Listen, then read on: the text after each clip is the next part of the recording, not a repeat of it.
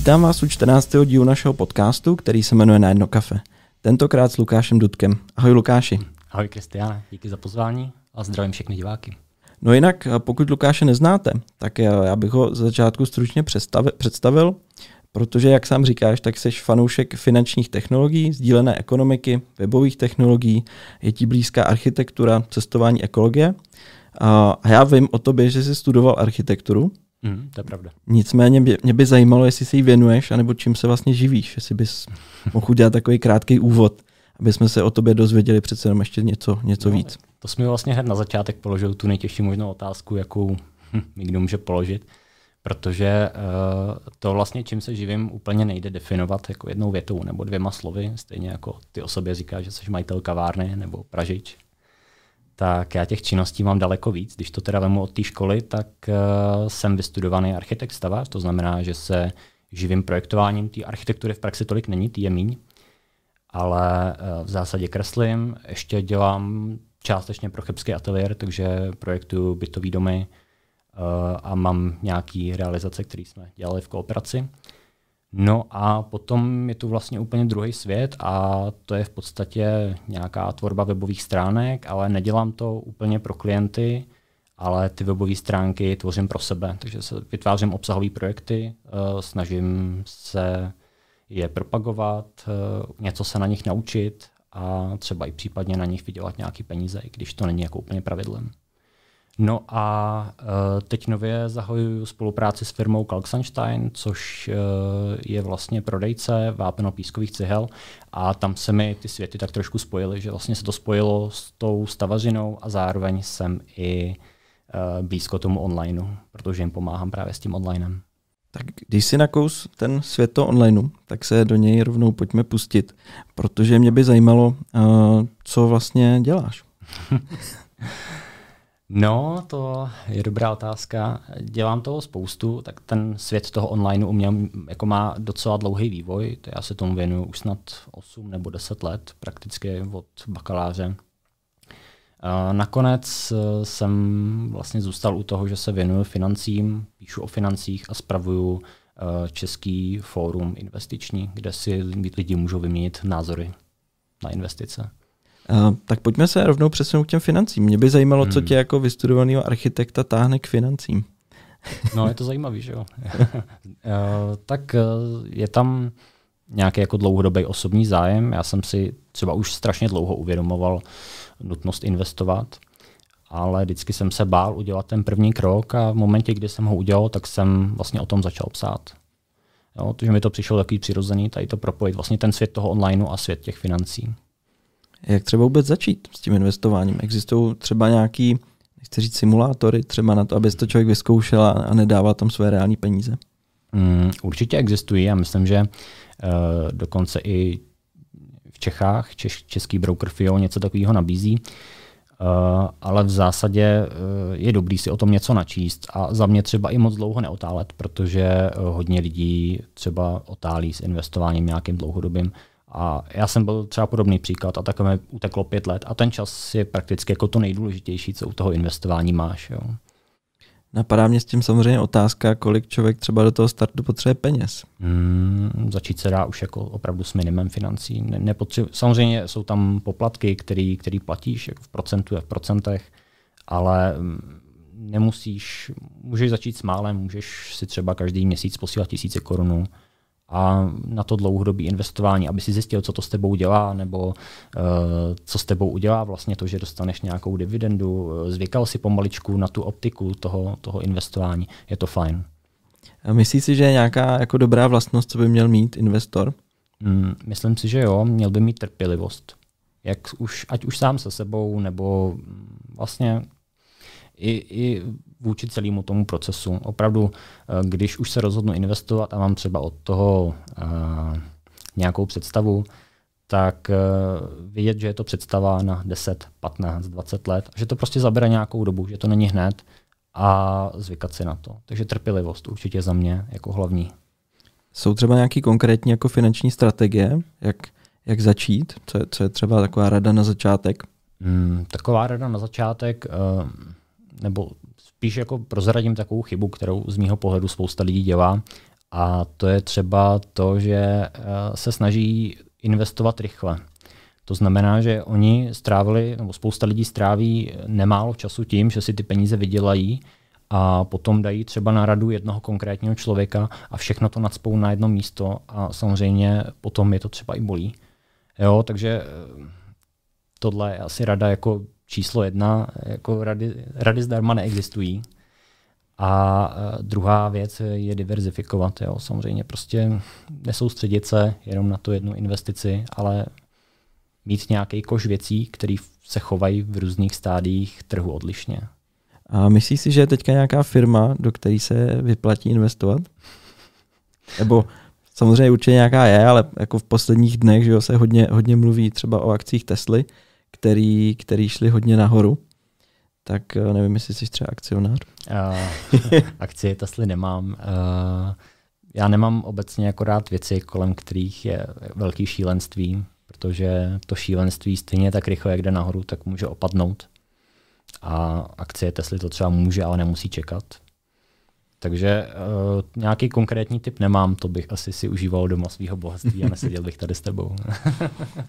Jak si myslíš, že jsme na tom v Česku s finanční gramotností? no, to je velký téma. Uh, tak ono asi, když se podíváš do novin, tak zjistíš, že ne nějak valně, ale ona je vlastně spíš jako otázka, co to je finanční gramotnost. Uh, a každý ti řekne, že by se měla učit na školách jako povinně, ale uh, nikdo vlastně nějak jako neumí definovat, uh, co do toho spadá, co do toho nespadá. Já jsem se třeba nedávno bavil s kamarádama a přišlo mi, že mm, co to je RPSN, je důležitý pojem, jo, to by tam mělo být, ale třeba jak ušetřit peníze na letence, tak to už jim je tam jako jaksi nepatří, ale přitom, přitom jsou to ty samé peníze. Je úplně jedno, jestli je ušetříš na úvěru nebo jestli se ženeš levnější letenku. Takže finanční gramotnost je uh, podle mě jako strašně zužený pojem. Těch věcí podle mě by se mělo řešit daleko víc. Třeba takovýhle nějaké jako pomůcky, jak ušetřit vlastně no, během, během toho dne, tak uh, že to pak možná dělá i daleko větší tu úsporu. Mm-hmm. Jo, někdo třeba spočítal, je to, asi to vyjde trošku nelichotivě pro vaši kavárnu, ale že existuje něco, co se jmenuje uh, kafe latte efekt.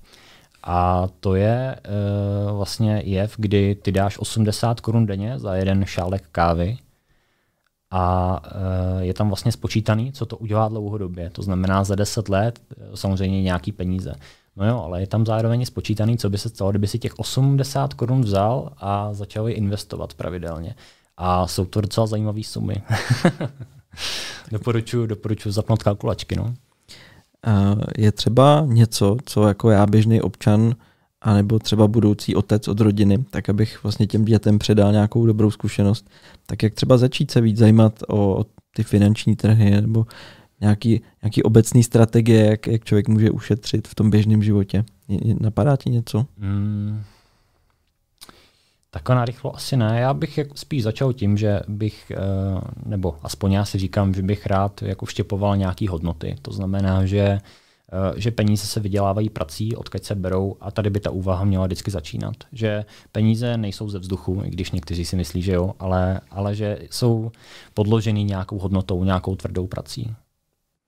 Já jsem tady na tebe měl připravenou takovou jako zákeřnou otázku, jestli si myslíš, že se dá firma vybudovat bez toho, aniž by si vzal úvěr protože jsem zase čet jako spoustu příběhů, hmm. jak, jak jsou prostě dneska obří i v Česku firmy, který tvrdí, že nikdy žádný úvěr neměli a že to prostě vybudovali z nějakých svých třeba úspor. Hmm. Ale pak jsou, a myslím si, že v poslední době, takový ty hodně progresivní firmy, u kterých právě naopak čteš každý rok, kolik vlastně potřebují těch miliard navíc, aby se dokázali rozvíjet. Tak, tak eh, jak se koukáš třeba na tohle? Jako, takový ty, ten boom těch startupů, kdy se do toho opravdu každý rok musí nalévat spousty a spousty milionů. Hmm. A myslím si, že pro spoustu lidí je to takový nepředstavitelný, že má člověk firmu, která jako na, na první pohled strašně roste, ale když se pak podíváš na ty čísla, tak je to vlastně způsobený tím, že oni investují pořád a že je potřeba samozřejmě i do té firmy investovat. Hmm. Jo, to je takový zajímavý obraz dnešního světa, že vlastně ty máš firmy, do kterých se lejou peníze, který zvyšují svoji uživatelskou základnu, který mají teoreticky obrovský záběr, ale e, máš na jednu jako vadu, neumějí úplně vydělat peníze, nebo neví jak na to, že on mají akorát velké množství, velké množství lidí. Ale jinak, když se vrátím k té otázce, myslím si, že to je možný. Myslím si, že třeba i normálnímu člověku, jako podnikateli, osoviču, kolikrát ani nic jiného nezbyde, než, než to splácat nějak na koleni a začít malým. Už si říkal, že vlastně spravuješ peer-to-peer uh, fórum, který vlastně umožňuje nějaký mikropůjčky mezi osobama. Tak jestli bys nám o tom mohl něco říct trošku, co, hmm.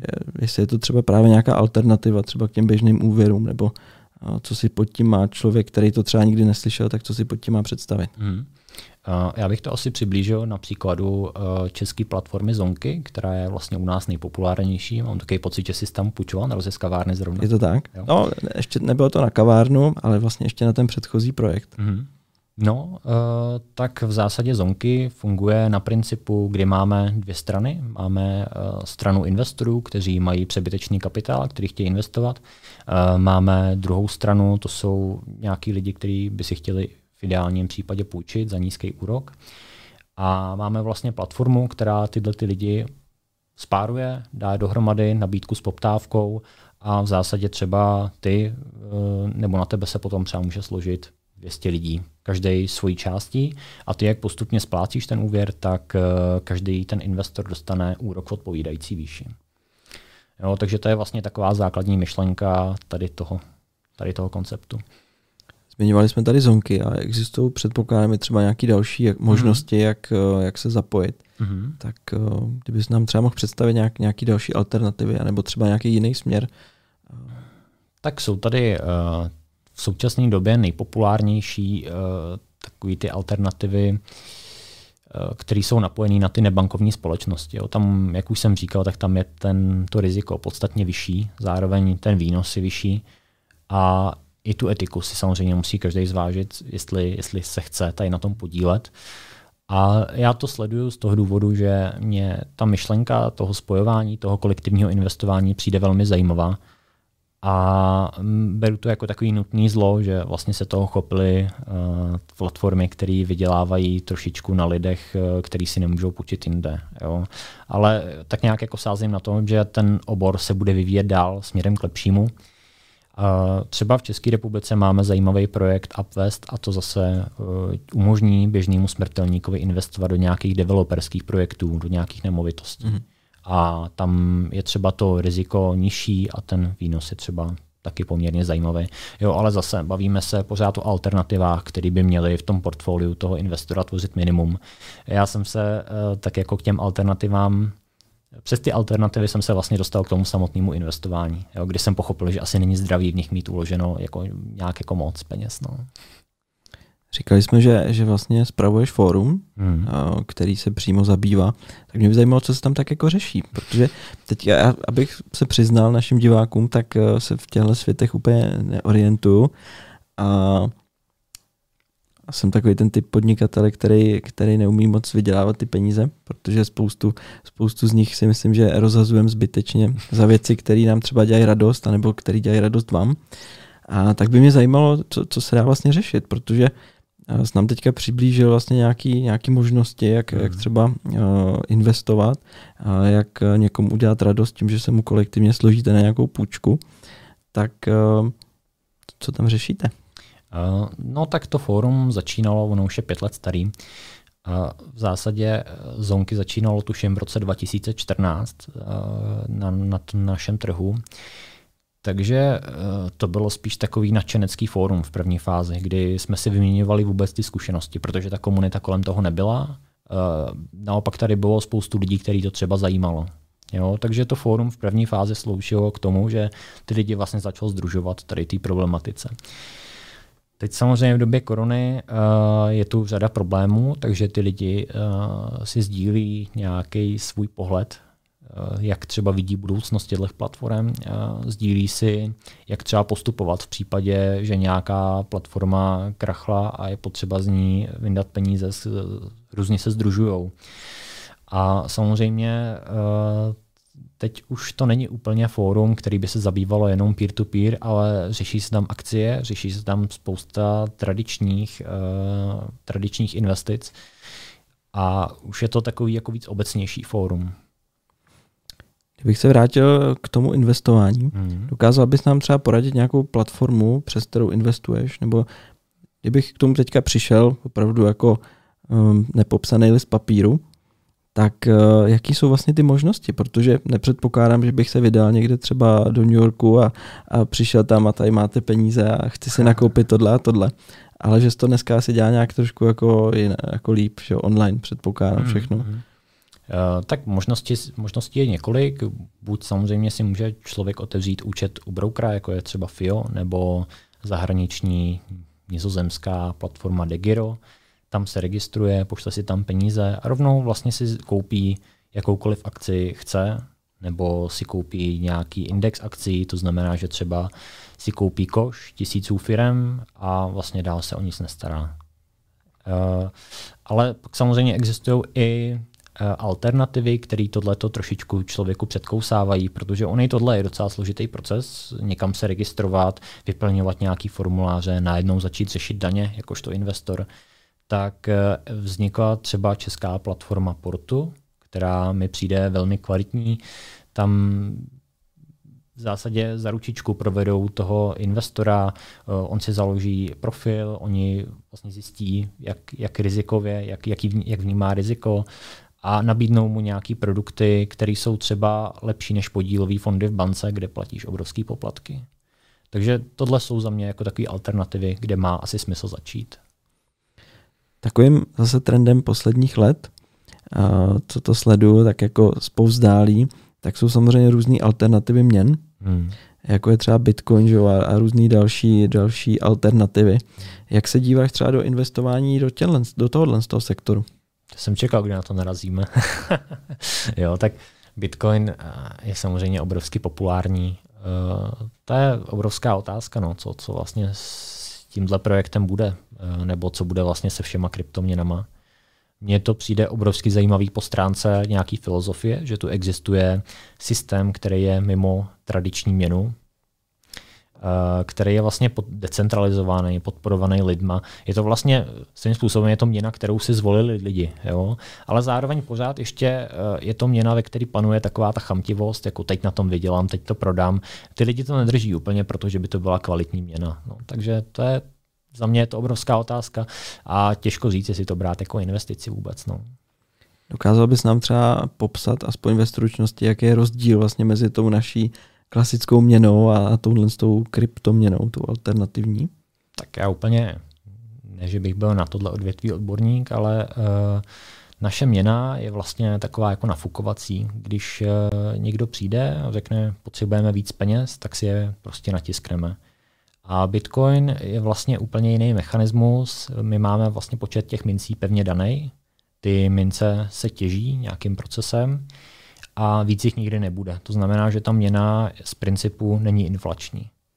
Předpokládám, že třeba i sleduješ to, že existují různé alternativy Bitcoinu. Přece jenom Bitcoin hmm. je taková asi ta hlavní, nevím, jestli to byla první úplně ta, hmm. ta kryptoměna.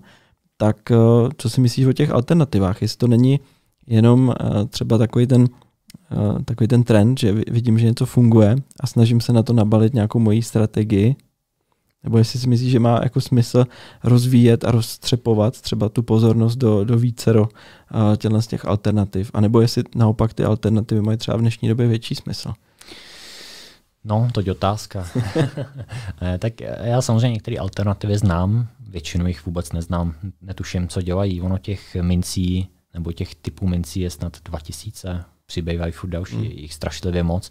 Já si myslím, že ani není jako v lidských silách to proskoumat a myslím si, že je dobrý to pořád brát jako nápady. To znamená uh, jako věc, věci, které nej, nejsou podložené, které jsou v podstatě jenom hezký nápady. Jo? A já nevím, jestli je dobrý úplně investovat do hezkých nápadů. Nicméně měl bys třeba pro nás i nějaký typy, uh, pokud bychom nechtěli investovat, tak nějaký jiný finanční nástroj, který by nám mohli usnadňovat život. Protože vím, občas si čtu tvoje fórum, kde třeba i recenzuješ nějaký nástroje, tak jestli bys nám mohl něco prozradit. Hmm. Existuje určitě spousta zajímavých nástrojů. Uh, já osobně nejvíc používám nástroje, který e, zlevňují transakce do zahraničí. To znamená, když si chci poslat nebo transakci v jiný měně, tak banky jsou poměr, poměrně drahý a určitý nástroje ti dovedou třeba ušetřit 5% z hodnoty té transakce a třeba 2% z karetní transakce. Jo, ona ta běžná transakce je o něco dražší, protože tam vstupují buď nějaký fixní poplatky, které už teda teď nejsou, ale je tam, je tam i ten kurzový rozdíl samozřejmě, který potom hraje obrovskou roli. Takže existují nástroje typu Revolut, Curve anebo TransferWise, který já používám nejčastěji. Těch nástrojů je mnohem víc, já používám tyhle ty tři, protože jsem si na ně zvykl. A jakou máš třeba zkušenost s těma, s těma technologiemi? A na jakém principu to třeba funguje, protože samozřejmě uh, takových těch zázračných metod, tak lidi říkají, ušetříte tam 5% a tak, tak uh, jak si to představit, že najednou člověk může jako ušetřit hmm. 5%? Na čem vlastně šetříš? Jasně, to je, to je dobrá otázka určitě. Uh, já bych to asi uvedl na příkladu TransferWise, to je britská platforma, kdy v zásadě eh, je tu schéma, kdy ty máš, dejme tomu, člověka v Německu, který převádí peníze do Čech a zároveň máš úplně jiného člověka z Čech, který převádí peníze do Německa. A to, co dělá TransferWise, je, že uh, má v každé té zemi banku, to znamená v Německu i v Česku, a uh, řeší v zásadě to, že uh, ty lidi si pošlou peníze do té banky a ty peníze nikdy neopustí zemi a jenom se vymění platební údaje uh, a Čech pošle peníze Čechovi a Němec pošle peníze Němcovi a ty peníze nikdy nejdou vlastně přes tu čáru, která znamená ten rozdíl těch 5%. A potom uh, třeba nástroje typu Revolut, uh, tak ty už fungují na principu uh, bankovních cest. To znamená, že tam to jde úplně jinudy, než to třeba může zaslat běžný uživatel. Já se třeba, abych se přiznal, tak nedokážu představit náš tady kavárenský život právě bez TransferWise, protože hmm. přesto vlastně platíme veškerý zahraniční platby, který, který se nám samozřejmě teďka zvyšují. A kdy, když se pak člověk podívá, kolik vlastně těch peněz tam proteče a srovná to třeba s nějakou bankovní jako transakcí, hmm. kde samozřejmě oni kromě nějakého třeba toho poplatku že jo, za, za převod toho kurzu nebo za převod té měny, hmm. tak se samozřejmě přidávají i ty jako poplatky, uh, že ty SEPA platby a takovýhle, ano, ty fixní. tak uh, ušetří jako poměrně dost, takže pokud hmm. potřebujete platit do zahraničí, tak TransferWise určitě doporučuji. Napadá tě třeba ještě nějaký další finanční nástroj, který, uh, který by nám mohl usnadnit život? Tak uh, napadají mě spíš nástroje, které jsou takový jako pseudo usnadňující život. To znamená různé aplikace na tvorbu rozpočtu, za co utrácím. Já vždycky, když jsem to třeba používal, tak mi to úplně jako nebylo při chuti. To znamená, že jsem třeba za něco zaplatil a teď jsem to zadával do toho mobilu a zjistil jsem, že mi to ve finále vlastně okrádá o čas, jenom proto, abych si někam všechny ty platby uložil a v zásadě se na něj nikdy znova nepodíval a nevyhodnotil si, za co opravdu utrácím. Jo, takže uh, asi je dobrý si třeba spoustu těch věcí zkusit, ale zároveň být otevřený myšlence, že to třeba vůbec nemusí být pro mě, že já nemusím být ten uživatel, na, který je to, na kterýho je to cílený. Já jako fanoušek Petra Máry, tak samozřejmě s tímhle s tím tématem napadá ještě platforma uh, Twisto, která je mhm. vlastně, pokud se nepletu, český startup. Yeah. Uh, máš třeba i s Twistem nějakou zkušenost? Uh, s Twistem zkušenost nemám, uh, jinak taky jsem velký fanoušek Petra Máry, který tady v tom oboru dělá obrovskou osvětu. Uh, ale já Twisto nemám z toho důvodu, že nechci mít kreditní kartu, která by mi vlastně pěstovala takový ten úmysl víc utrácet. No, to je, to je zase, zase další věc, že třeba když to srovnáme s americkým trhem, tak tam jsou poměrně běžný hmm. jako uh, kreditní karty že a nakupování vlastně celý měsíc na dluh s tím, že to pak pravděpodobně na konci toho měsíce smáznu asi tou výplatou, tak asi, asi, asi nemá smysl se tě ani ptát, jaký máš pohled na ty kreditní karty, protože tak ono zase, když se podíváš na ten zahraniční trh, tak ty kreditní karty jsou mnohem zajímavější, nabízí mnohem zajímavější bonusy, uh, míle do letadla, je tam opravdu spousta věcí, který, který můžeš získat. U nás ty kreditky třeba nemají uh, takový bonusy, aby to za mě dávalo smysl a zapomenout na jednu platbu a platit poplatek, to mi přijde potom takový hloupý, jo, myslet na to. Takže já jsem třeba spíš fanouškem toho mít tu rezervu na účtě, která je vlastně pro mě tou kreditní kartou. Mně s tím možná napadá ještě další věc a to je uh, zase Zeptám se na to, ale myslím si, že znám odpověď. Vybírá si třeba nějak banku, který vlastně svěří své peníze a myslíš si, že to má, že to má jako hmm. velký smysl z hlediska toho, jak třeba ušetřit? Uh, tak uh, já jsem byl původně jako student u Český spořitelny a potom jsem přecházel k Airbank. Banku jsem si vybíral na základě toho, že jsem se podíval na to, jaký nabízí úroky.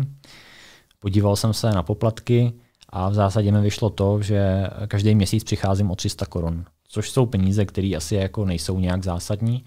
Ale když si vlastně spočítáš, že změna banky opravdu třeba zabere jedno dopoledne a ty jdeš do Airbanky a od té doby vlastně máš každý měsíc na účtě virtuálně ty tři stovky navíc, tak eh, za pět let, co jsem tuhle změnu udělal, už to jsou třeba zajímavé peníze. Je to pravda, že mě vždycky vlastně strašně překvapí, za co všechno se v dnešní hmm. době platí jako poplatky.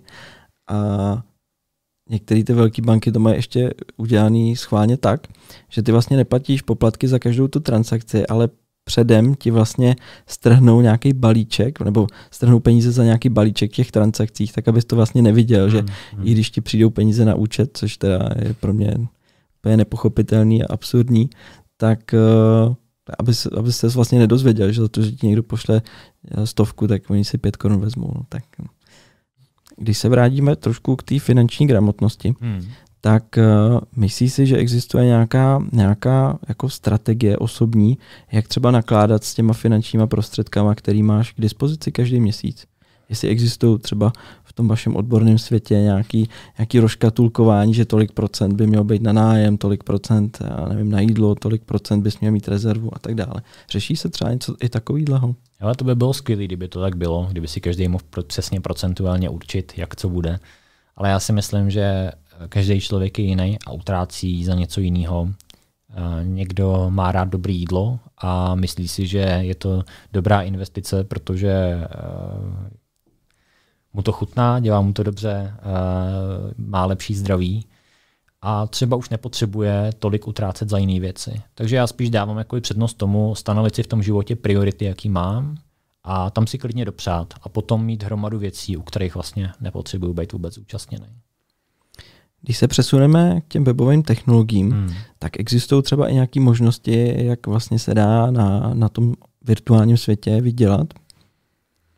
Uh, možnosti existují. Uh, já asi zmíním dvě, takový jako nejhlavnější. Jednak můžeš samozřejmě web zaplácnout banerama od zhora dolů a doufat, že ti na něj někdo proklikne a najde tam relevantní nabídku. Případně existuje něco jako provizní prodej po internetu, uh, v zásadě, kdybych měl stránku o kávě a ty prodával kelímek Frank Green, tak eh, já s tebou můžu navázat spolupráci a za každý prodaný kelímek já třeba dostanu 10%. Pro tebe je to výhodný, protože mě platíš za výkon, který já odvedu a zároveň neplatíš jenom zobrazení té reklamy. Takže tohle jsou vlastně takový jako dvě schémata, banery a provizní prodej. Napadá tě třeba nějaký lepší způsob, jak, jak eh, tu reklamu zacílit třeba líp než, než tím banerem? Hmm, tak eh, když máš nějaký zajímavý téma toho webu, tak třeba taková nabídka s nějakou provizí nemusí úplně urážet. To znamená, pokud já budu mít kvalitní web o kávě a o tom, jak ji připravovat, eh, budou tam dobré informace, ty lidi tam budou rádi chodit, tak vlastně nebudu, nebudu se jako příliš uh, jako bát tam dát nějakou takovou reklamu, která pro ty lidi bude relevantní a pom- která jim pomůže. To znamená, asi bych koukal na to, jak těm lidem především pomoct, jak jim nabídnout to, co opravdu hledají a uh, poznat, kdy jim to nepodsouvat. Jo? Úplně nebyt agresivní. To stejně já, je to taková etická zásada, asi to nedělá každý, ale já, já to třeba tak mám, že se snažím moc neotravovat. Nicméně já o tobě vím, že investuješ i třeba do domén. A, a vím, že máš za sebou i nějaký jako úspěchy. A zase, abych řekl pravdu, tak dřív mě to hodně zajímalo, taky jsem měl hmm. prostě několik desítek těch domén jako investici a v posledních letech, eh, protože na to nemám čas, i když zase záleží, co od toho samozřejmě očekáváš a jaký máš ty dlouhodobý cíle, tak jsem to přestal trošku věn, eh, sledovat. Hmm.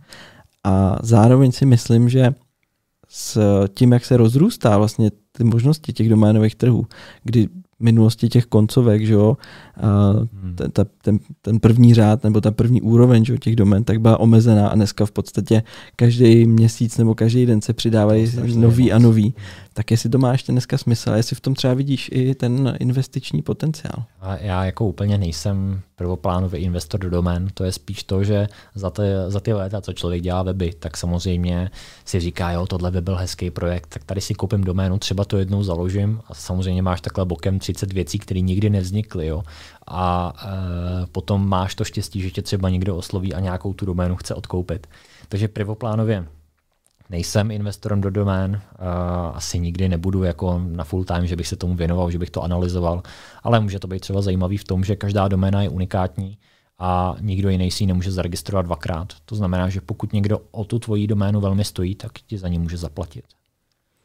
Pochlubíš se nám, co se ti, co se ti povedlo? Vím, že, vím, že jsi to někde na, na svém bloku psal, že, že jsi to zhodnotil, nevím, jestli asi stokrát. Jo, koupil, nebo... jsem, koupil jsem doménu za dvě stovky a prodal jsem ji za 20 tisíc, ale nechci jako říkat úplně tvar a nechci říkat komu. Uh, byla to doména z kryptoměnového světa, na který jsem měl nějaký menší projekt. Já si velmi často třeba založím nějakou takovouhle stránku, když se chci třeba něco naučit nebo si utřídit myšlenky, tak si ten projekt sestavím a třeba pak na něj úplně zapomenu, že ho mám. Prostě baví mě se jako takhle učit tímhle způsobem. No.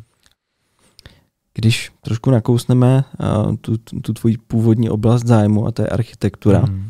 tak uh, jsou třeba i nějaké projekty, které vlastně svazují všechny ty tvoje uh, zájmy. Ty jsi vlastně na začátku tady mluvil, že se ti uh, teďka naskytla nějaká příležitost. Tak jestli třeba i vidíš do budoucna vlastně, uh, že by se chtěl rozvíjet čím dál tím víc třeba tímhle směrem a vrátit se zpátky k tomu, co jsi studoval?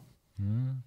S tou architekturou je to těžký. Já jsem ji vystudoval, uh, mám ji i pořád dneska hodně rád ale eh, je to pro mě spíš okrajová záležitost a koníček, protože samozřejmě je krásný si vystudovat takovýhle obor, ale dneska už má hlavní slovo investor, ten, kdo má ten kapitál. A eh, druhá věc je, že tu tvůrčí práci si třeba někdo často velmi jako vyzobne a eh, ne vždycky se člověk dostane k nějaký zajímavý architektonické činnosti, i když jsou samozřejmě výjimky. Já, já do téhle výjimky bohužel nepatřím. Takže pro mě architektura zůstala spíš tak jako Uh, takový to hezký z té školy. Tím, že jsme kavárna, tak hmm. si samozřejmě nemůžu odpustit uh, dotazy, které se týkají kávy. Takže by mě zajímalo, jak to máš vlastně s kávou. Jestli, jestli jsi člověk, který pije kávu. Samozřejmě eh, pozorní diváci si určitě všimli, že tady popíš něco. Ale zajímalo by mě, jestli je káva pro tebe důležitá, jestli, jestli ji třeba nějak jako víc řešíš, nebo je to pro, pro tebe jenom nějaký jako takový přirozený doplněk života.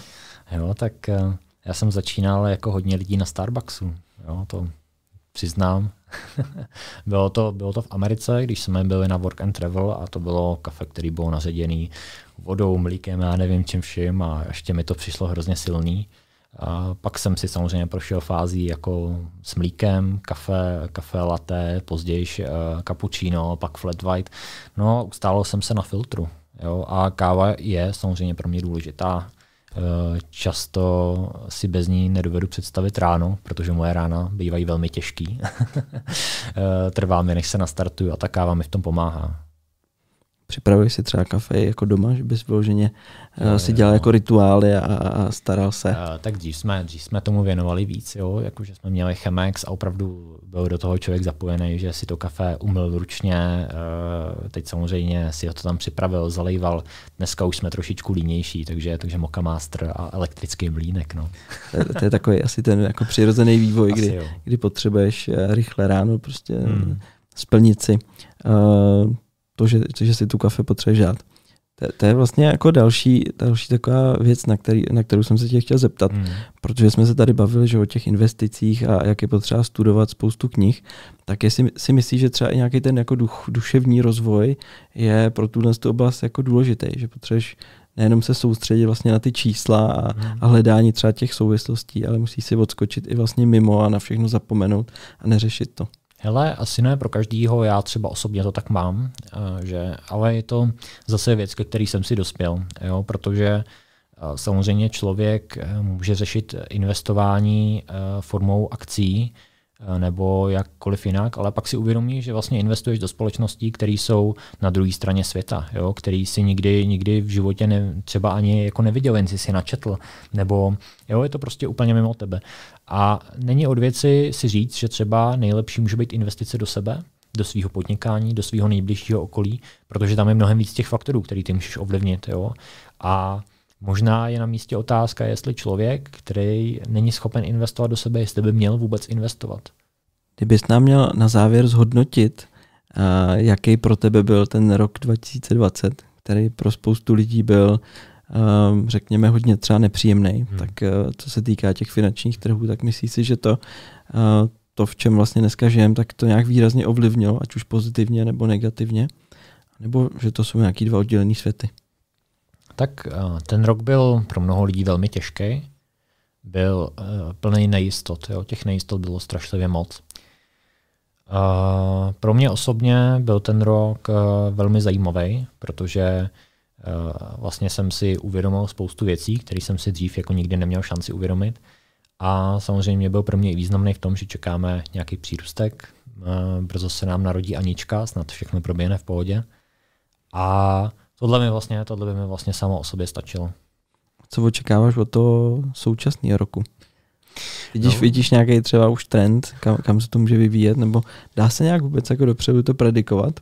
Mm, myslím si, že nedá. Uh, bude to, někdo říká, že rok 2020 byl takový trailer na rok 2021, možná je to pravda. Uh, já doufám, že bude lepší, že se to postupně ustálí. Když se teďka přesuneme mimo tenhle ten svět hmm. financí a, a kávy a tak dále, tak uh, jaký máš třeba další zájmy? Zmiňoval jsem tady, že třeba rád cestuješ a že se zajímáš třeba i o ekologii. Hmm. To je pravda, uh, nejsem teda žádný zapřísáhlý ekolog, ale není mi úplně jako lhostejný to prostředí, ve kterém žiju.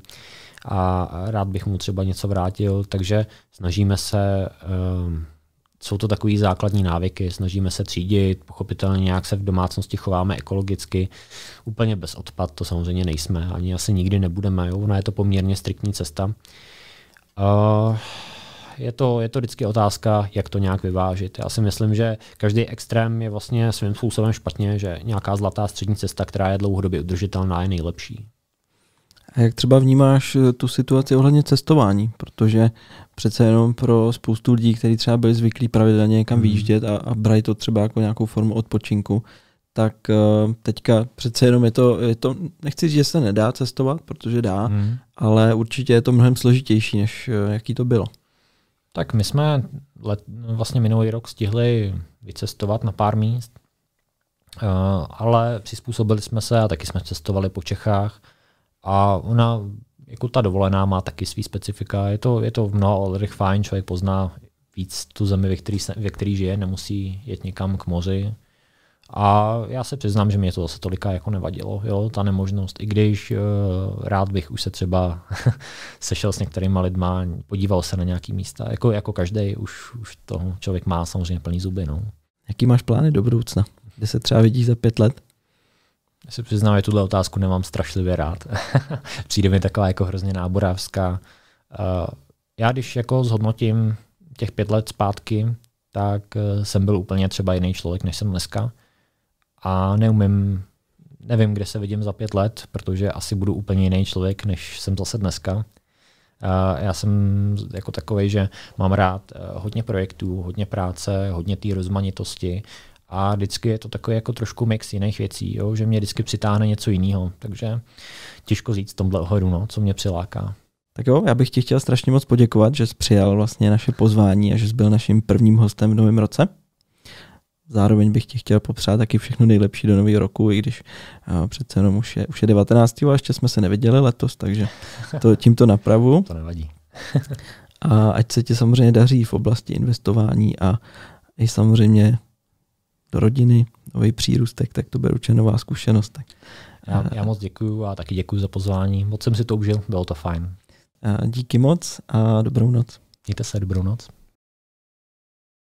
Sleduju člověka, který koupil Bitcoin ještě, když byl na 100 dolarech. No, takže já už jsem si tady tím stádiem prošel a přišel jsem taky o peníze. A to je dotaz, Lukáš, máš plánu nějaké investice, které budou určené čistě pro tvou dceru?